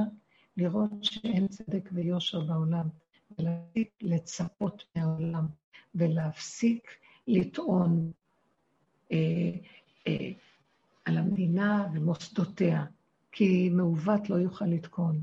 זה כבר, אין מאיפה לתקן. הכל כבר, זה כבר מאוס. לא שיטת הדמוקרטיה ושיטת הבחירות ושיטת החיים ושיטת... הכל מאוס, כל כך קשה, הבירוקרטיה כל כך קשה. העמל והיגיעה של אנשים, זה, זה אחיזת עיניים של כאילו איזה הגינות ויושר אה, מתנהלת פה. וכבר, אנשים כבר רואים את הדברים ומתכנסים בתוך עצמם. זה כתוצאה מהעבודה שאנחנו עושים, לפתוח בידיד קטן ולדון ולשפוט את הנקודה של עצמנו. אז זה מה שאמרתי, אני חוזרת לשאלה הראשונה שאפרת שאלה, על מה זה הדבר והיפוכו. ביניהם זה מידת המשפט. הדעת זה דבר אחד, הרעיון של הדבר, השכל של הדבר, הוא יכול להיות שכל אמת, כמו שראינו עם סדום. כמו שהאימא אומרת, אימא צריכה להיות רחמנית. מה, אימא אכזרית יותר טוב? ודאי שלא. אבל כשהרחמנות נשארת רק בשכל, והיא לא משתכללת עם המציאות העצמית שלה, אז היא מרחמת פה ומתאכזרת פה בפנים, יש קטרוג על זה. אין דוחי נפש מפני נפש. גם את נפש, גם את בן אדם. השכינה נמצאת שם, ואת דורכת עליה. אז עכשיו הילדים שלך יגדלו לא טוב. הם יגדלו עקום, כי דרכת לשכינה ואין לך מאיפה לחיות, אין לך משפט צדק ויושר. לא ראית את המצב השני שלך, את הניגוד של מה שאת עושה, מה קורה בתוכך. וכשהבן אדם רואה את הדבר הזה, אנחנו לא יכולים לבד לתקן, אבל כשאנחנו רואים, אם האדם היה מתבונן, הוא היה נדהם כמה אנחנו מקולקלים בפנים, כמה קשה לתקן את הקלקול, כמה מעוות לא יוכל לתקון, זו תודעה של ששת אלפים שנה. אפילו עם כל חוק התורה, שאנחנו יותר מאופקים, מרוסנים, שיש לנו ניפוי, אלה שהולכים בתורה, יש להם ניפוי, הם לא חיים בהפקר, יש להם יראה ויש להם... אבל גם בתוך זה, התורה נשבתה בתוך הדעת יותר מדי, כאשר במידות, אנחנו דורכים על המידות, המידות שלנו. אנחנו רואים שהשם בשמיים, ומדברים השם, ואלוקות, ומה לא. ואיך אין שום אלוקות, זה דמיונות להגיד השם. אם לא נגענו בנקודת הפגם והגענו להפוך של המציאות שלנו, ולא ברחנו מהמאוימות של השלילה, והודינו באמת, ונשארנו שם, ונגענו בגבול, ונכנענו והודינו, אז לא יכולה להתגלות אלוקות. מאיפה יש לנו בפה כל הזמן מילה השם, השם, השם אלוקות? זה דמיונות של אה, אמונה. גם זה שקר. צריכים ללכת עם האמת. שאלה נוספת? אולי יש איזו השגה על מה שאמרתי?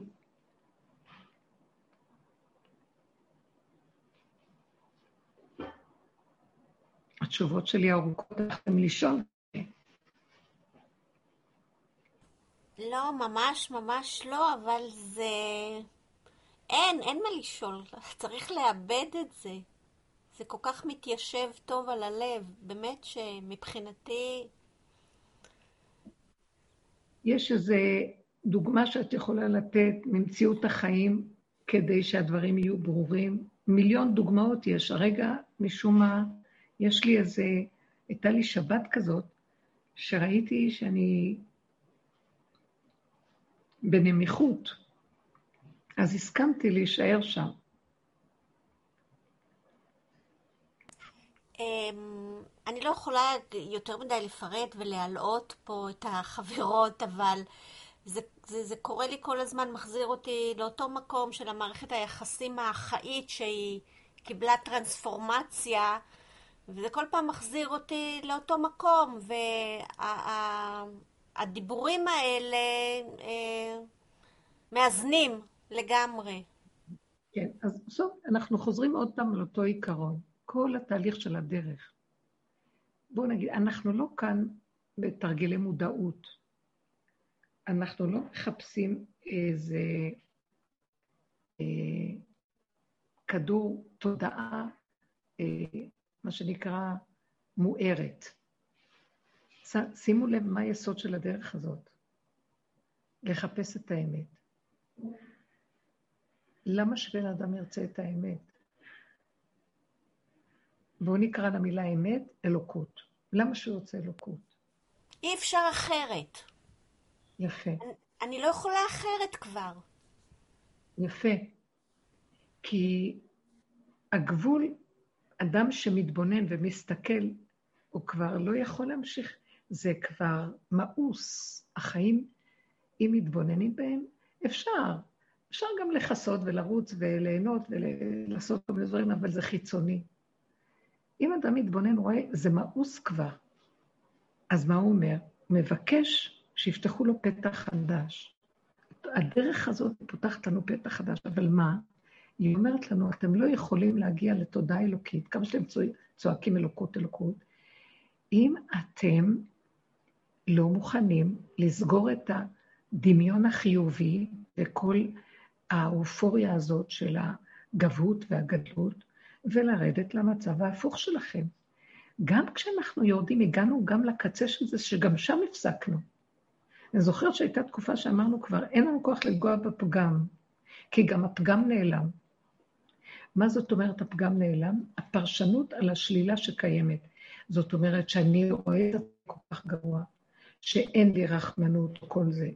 אז אני מודה, אין לי, כי ככה אני תקוע. אז אנחנו עוברים לעבודה שלישית, מהכרת הפגם ומההודעה באמת, כמו עבודת יום הכיפורים, לעבודה של פורים בעצם, כי יום כיפורים קודם לפורים. ההכרה שבעצם אני לא יכול יותר לחפש, אין לי כבר כוח, כי זה גם לא נגמר. אם אני אמשיך לחיות איך שאנחנו חיים פה וכל הזמן מסתכלים, ועוד פעם ועוד פעם וחוזר, בסופו של דבר, יש תשישות החומר. יש גם, את רואה שהמנגנון חוזר על עצמו, ואז את נוגעת בנקודה שאת אומרת, זה לעולם לא ייגמר. אז כדי להשיג אלוקות, קודם כל מחפשים את הפגם, מודים, נקודת המשפט, קו האמצע. כשמגיעים לקו האמצע, אנחנו מרפים, צוחקים, קו הגולם, ואומרים, חבל להתאמץ פה על שום דבר. חבל אה, להשתדל על כלום. בשב ואל תעשה עדיף. אבל אנחנו חיים עם סיבה, והסיבה נותנת לנו, כלומר, האדם כבר הוא תשוש, הוא חי אחורה, הוא חי בגבול שלו, הוא לא בייאוש, חס וחלילה. הוא גם לא באיזו התלהבות גדולה על החיים, הוא במין זכיחות הדעת ורגיעות פנימית. ובמקום הזה, כשהתוואים שלו נרגעו, אין לו כוח גם, גם עבודת המשפט נרגעת, כי מופיע הקו האמצעי. המשפט הוא לדון בין זה לזה, אבל יש איזה פסק. כשאנחנו מגיעים לפסק, שפה מעוות לא יוכל לתקון, ואין לנו כבר כוח לדון ולשפוט, לא את השני כמובן, את עצמנו, ואנחנו משלימים ומקבלים איך שזה ככה, מתחילים לצחוק, עוברים לגל שמתקרב לפורים. ותשחק ליום אחרון. אנחנו צוחקים ואומרים, אין בתודעה הזאת גבול, גדר ומידה. הגבול של הגולם הוא אמיתי יותר. המוח של עץ הדת הוא, הוא רוח, הוא אוויר, הוא הזיה, הוא דמיון. יש גבול לדמיון? אין גבול לדמיון. אז אנחנו אומרים, לא רוצים שם להיות. לא רוצים גם לשפוט ולדון את הפגמים שנובעים כתוצאה מה, מהתודעה וצורת החיים פה.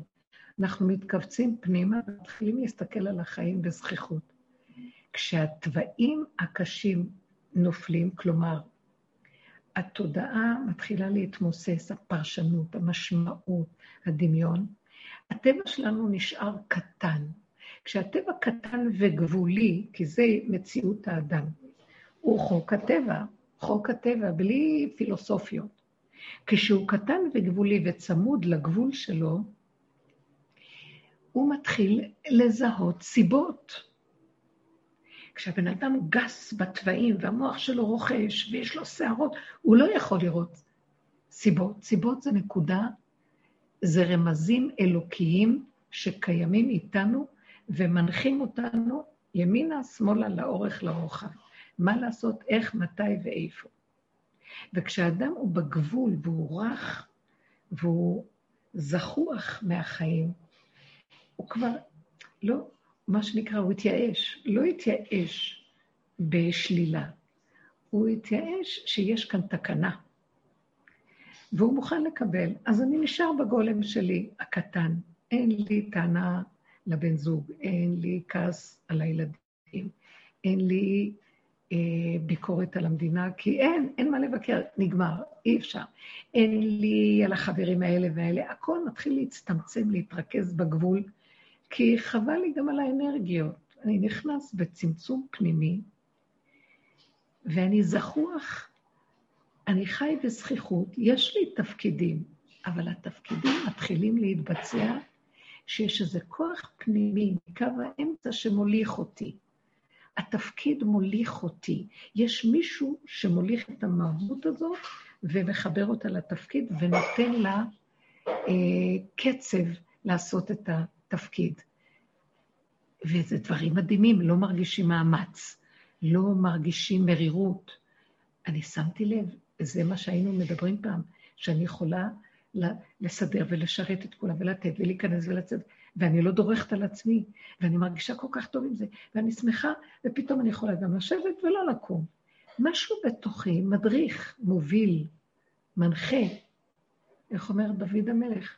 הוא נחני בדרך עולם. אה, ראה עם דרך עוצב בי, ונחני בדרך עולם. אני הולך איתך, אין לי דרך של העצבים, שזה עץ הדעת, שרוכב על העצבים, כוחנות, כפייתיות, חרדתיות, אה, צער, אלא אני יושב בזכיחות, המוח שלי נהיה קטן. אני חי את הרגע, הזמן נהיה קטן. יש לי רגע, אני כאן במקום איפה שאני, ולא בהונולולו או באיזה דמיון. והכול מתרכז בקטנה, משהו בפנים. מרגישים את זה, משהו מוביל אותי, מנחה אותי. המוח שק, שקט מהזעף שלו, של המחשבות. ואז אנחנו רואים, אני מתנהל בפעולות, פתאום הדלת נפתחת, מישהו נכנס. חשבתי לעשות משהו אחר, אבל פתאום הדלת נכנסה, שלחו לי סיבה משהו אחר שרציתי, זז הצידה. ואני שמחה על הסיבה. אין לי איזה, כמו שהיינו בתוואים קודם, אוי, אבל יש לי תוכנית, הם מפריעים לי. אני משתלב, כי זה לא אני עם הדעה שלי, זזה לי הדעה, זזה הפרשנות. יש מציאות, הדלת נפתחת, התוכנית הקודמת זזה, ויש מישהו בדלת, בסדר גמור. זה לא האני, זה משהו שמחיה אנרגיית חיים שזורמת ומקיימת את האדם. אנחנו מתקרבים לפורים, שם יש הרבה זכיחות, שם יש פשטות, שמחה, פשוטה, קטנה. אוכלים, נהנים, חיים את הרגע, ומה הטענה? איפה שקשה, אני לא יכול, אני גבולי. איפה שלא נורמלי, אני אומר, לא נכנס שם. מה זה לא נורמלי? זה נגד יסוד הגבול. הדרך של המשפט מביאה בסוף את האדם לקו האמצע, לאיזון, לגבול. במשפט יש גבול, יש קו שגובל, תוחם, נגמר, שם הוא עומד. במקום הזה הכל קטן, זורם, יש אנרגיית חיים, ואנחנו מתחברים אליה, והיא מוליכה אותנו בדרך עולם. ירדנו מהעצבים, ירדנו מהרוגז, ירדנו מהסערה. לא רוצים שם יותר להיות. זה התחלת גילוי האלוקות. בגדר הטבע הפשוט, לפני האורות של האור הגנוז, יש קודם כל הכלים מאוזנים. הם מתפקדים בפשטות. כעס בלי רוגז, בלי ערירות, בלי לחץ, בלי מתח. איך שזה ככה, ופועלים בדרך הטבע. משפחתיות, זוגיות, כל מה שאנחנו עושים, בלי דעות, בלי מחשבות, בלי ביקורת. גם מידת המשפט שבתוכנו, בית הדין נסגר, נהיה פשוט, נקודת אמת פשוטה, של ככה. השלמה, קבלה, הכנעה, התמעטות והתמזגות. נכנס שמה, במקום הזה, יש חוק אלוקי, הוא מתחיל להתגלות. החוק האלוקי הוא עדין, הוא כל כך עדין. תודעת עץ הדת, גסה. היא רעה, היא גסה, יושבת לנו על הטבע ושודדת אותנו. ואז אנחנו נהיים לחוצים, עצבניים, כועסים, שונאים, ויכולים גם לעשות דברים יותר גרועים, או גונבים או רוצחים, חס וחלילה, חס ושלום, או כל מיני דברים אחרים. זה המידות של סדום והמידות של אבימלך. כאשר בדמיון אנחנו הצדיקים הכי גדולים שקיימים. המקום הזה הולך להיגמר מהעולם. למה השם עושה לנו עכשיו עם היסוד של הקורונה? הלוך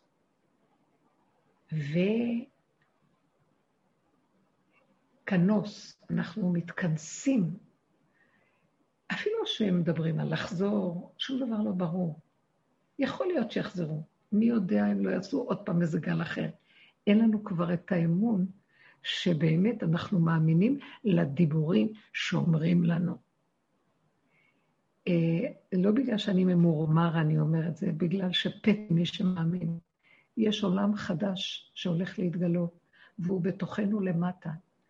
חייבים לגשר, לצאת מהתודעה הזאת, להשתלשל לתוך מציאות החיסרון, ההתמעטות והפגם והשלילה. וזה לא שלילי. גם הפרשנות הולכת ליפול, אז זה לא שלילי. זה כמו שיש יום, יש לילה. אף אחד לא יגיד שיום זה חיובי ולילה זה שלילי או הפוך. יש מצב שנקרא יום, ויש מצב שנקרא לילה. זה מצב. בואו ניקח אותו, נוריד את הפרשנות ונחיה איתו. כשהיום הוא בא זה טוב, כשהלילה בא הוא טוב, הכל טוב, ואיך שזה ככה, הכל בסדר. קרבת, מתקרבת תודעה חדשה של קו האמצע, של איזון, של איך שזה ככה, של השלמה. למה לנו להמשיך עם הסבל, עם הרוגז, עם השקר, עם הכיסוי, עם הדמיונות? האישה הזאת שהייתה והתבוננתי והרחמתי עליה, היא סובלת מאוד, כי יש לה המון לחץ נפשי. מצד שני, היא מנסה לח... ל... ל... לתמרן עם הילדים, והיא לקחה את הערך של רחמנות, אימא רחמנית.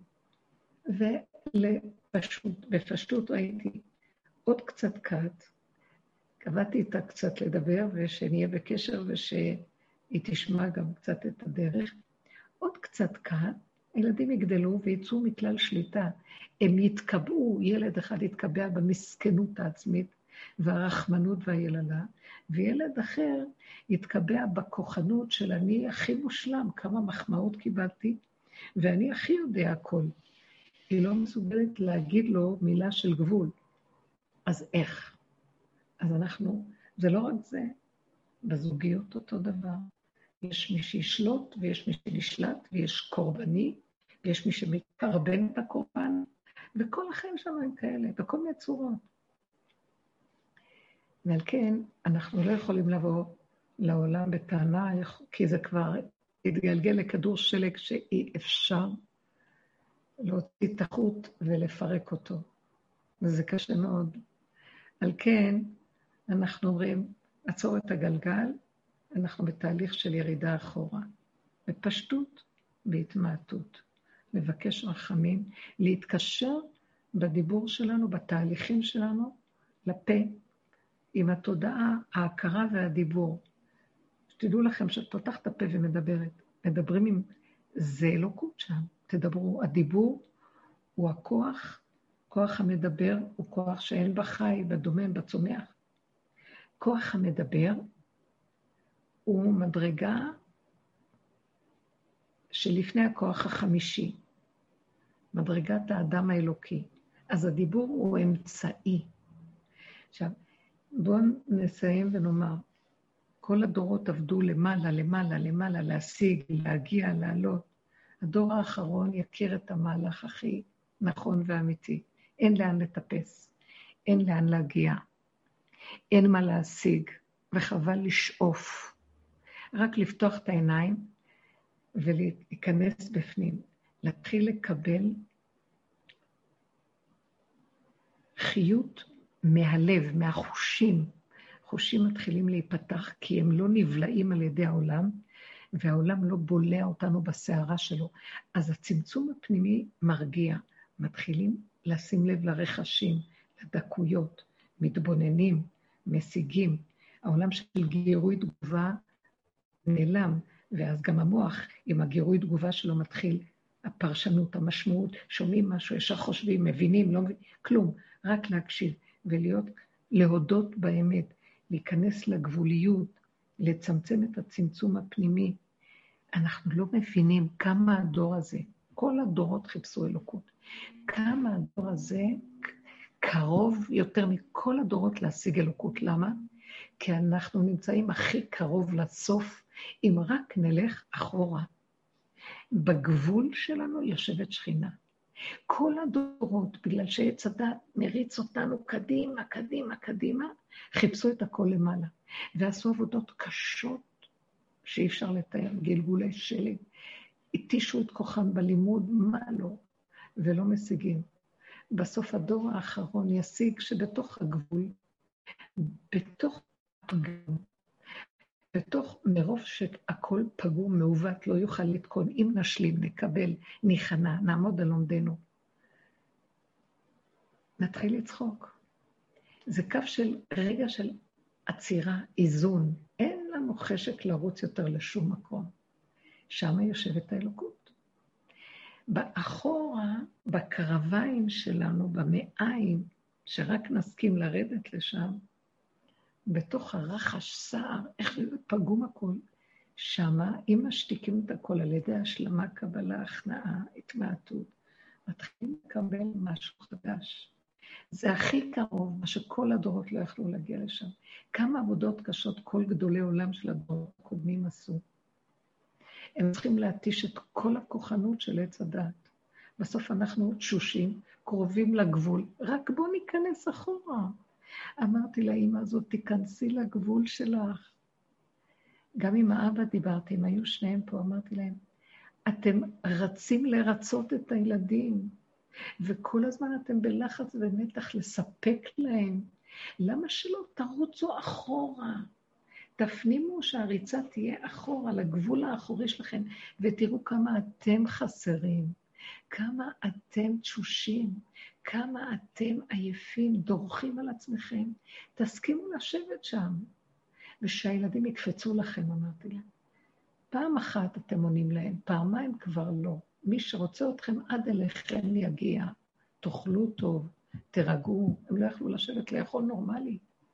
תשבו, תירגעו.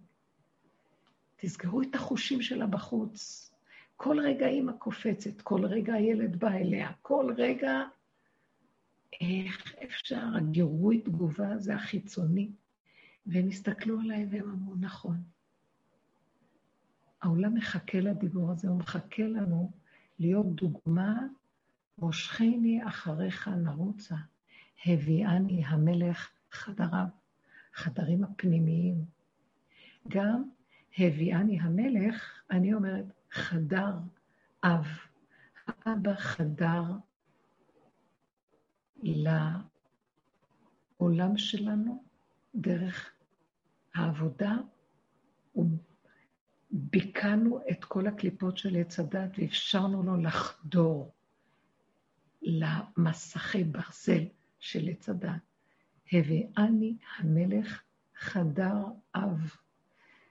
אם אנחנו הולכים, מושכני אחריך נרוצה. תחפשו, אל, ת, אל תהיו מאוימים מהשלילה. היא הישועה של האדם. כי חקרנו את השלילי, ברחנו ממנו של עץ הדת, דור המבול, הפלגה, דור אנוש, כל הדור. הלכנו על החיובי, לא מצאנו מזור לנפשנו, לא בשלילי ולא בחיובי. באה העבודה הזאת ואומרת, טוב, חיובי שלילי זה עץ הדעת טוב ורע. בואו נתחיל לרדת פנימה, שמה הצמצום אחורה זה התחלה של יציאה מתודעת עץ הדת, התכנסות פנימה, כי הוא כל הזמן החוצה, הוא כל הזמן קדימה, הוא כל הזמן למעלה. אז בואו נלך אחורה, אחורה, אחורה. אבל כשהולכים אחורה, נהיה לנו שלילי. אנחנו רואים את המידות, רואים מה שלא ראינו קודם, שהיה מכוסה וברחנו מזה, אז זה מאוד קשה ללכת אחורה. באה הדרך ואומרת, אל תפחדו, זה תהליך הכי נכון. תראו שיש שם יד שעוזרת לנו. השלילה, השם רוצה אותה, תני לו את השלילה שלך, הוא ייתן לך את האור שלו. יש עסקה יותר טובה מזאת. תביאי את כל הג'יפה, את כל הלכלוך. תני לו את זה, אל תזרקי את זה על השני. תגידי, השם, אין מתום בבשרי, אני תקועה. תתבונני, תראי איך את עם הילדים שלך, תראי איך את עונה לבעלך, תראי איך הכל נראה מזה, תראי את החרדה הקיומית, תראי את הבלבולים, תלכי אחורה, אחורה, אחורה, ותגידי, אנחנו מתים פה. אם היינו רק נעצרים, לא היינו רוצים לחזור לעולם בשום אופן. והשם בעל כורחנו מביא אותנו למצב של ללכת אחורה, כדי שנפסיק כבר את הריצה הדבילית הזאת בעולם הזה. זה כמו לעשות סיבוב פרסה? מה?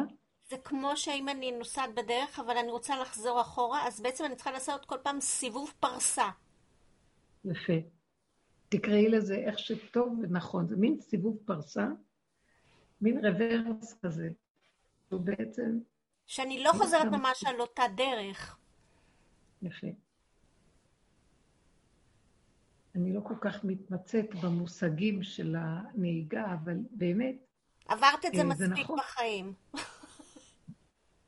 נסעתי הרבה. כן. הייתי צריכה להבין שיש כאן אה, כיכר, פרסה. אז זה המהלך שלנו, ושם מתגלה אנרגיה חדשה, אור מתוק שמרחם על הבריות אמיתי, רחמי אמת, לא רחמי כסילות, שבסוף זה אכזריות. ושם יש אה, יד שעוטף את הבן אדם, ויש שם ענני כבוד. גם אם האדם יוצא לעולם, עוטף אותנו, ושומר עלינו שלא יגלו אותנו כל הכוחות האלה של עץ הדת, ולא יתפסו אותנו. בואו נתחבר אליו, בואו נתאחד איתו, אבל בתנאי שנלך אחורה ונסכים. מושכני אחריך, נרוצה אחורה. הביאני המלך הנרב, נגילה ונשמחה בך, נזכיר הדודיך מיין. מה זה הפסוק האחרון? אנחנו מתחברים עם השם, כנף רננים נאלסה. אנחנו כמו מתעלסים עם הבורא שם. הוא מחכה לנברא שלו. הוא רוצה אותו, הוא רוצה לחבק אותו, הוא רוצה לבוא איתו בקשר של חיבור. השם ברא את האדם כדי להתחבר, וזה מה שרוצה מאיתנו, וזה הכל נמצא אחורה. תודה רבה לכם, השם ייתן לנו אורך רוח, רגיעות, שלווה, שמחת הלב, גילוי שכינה.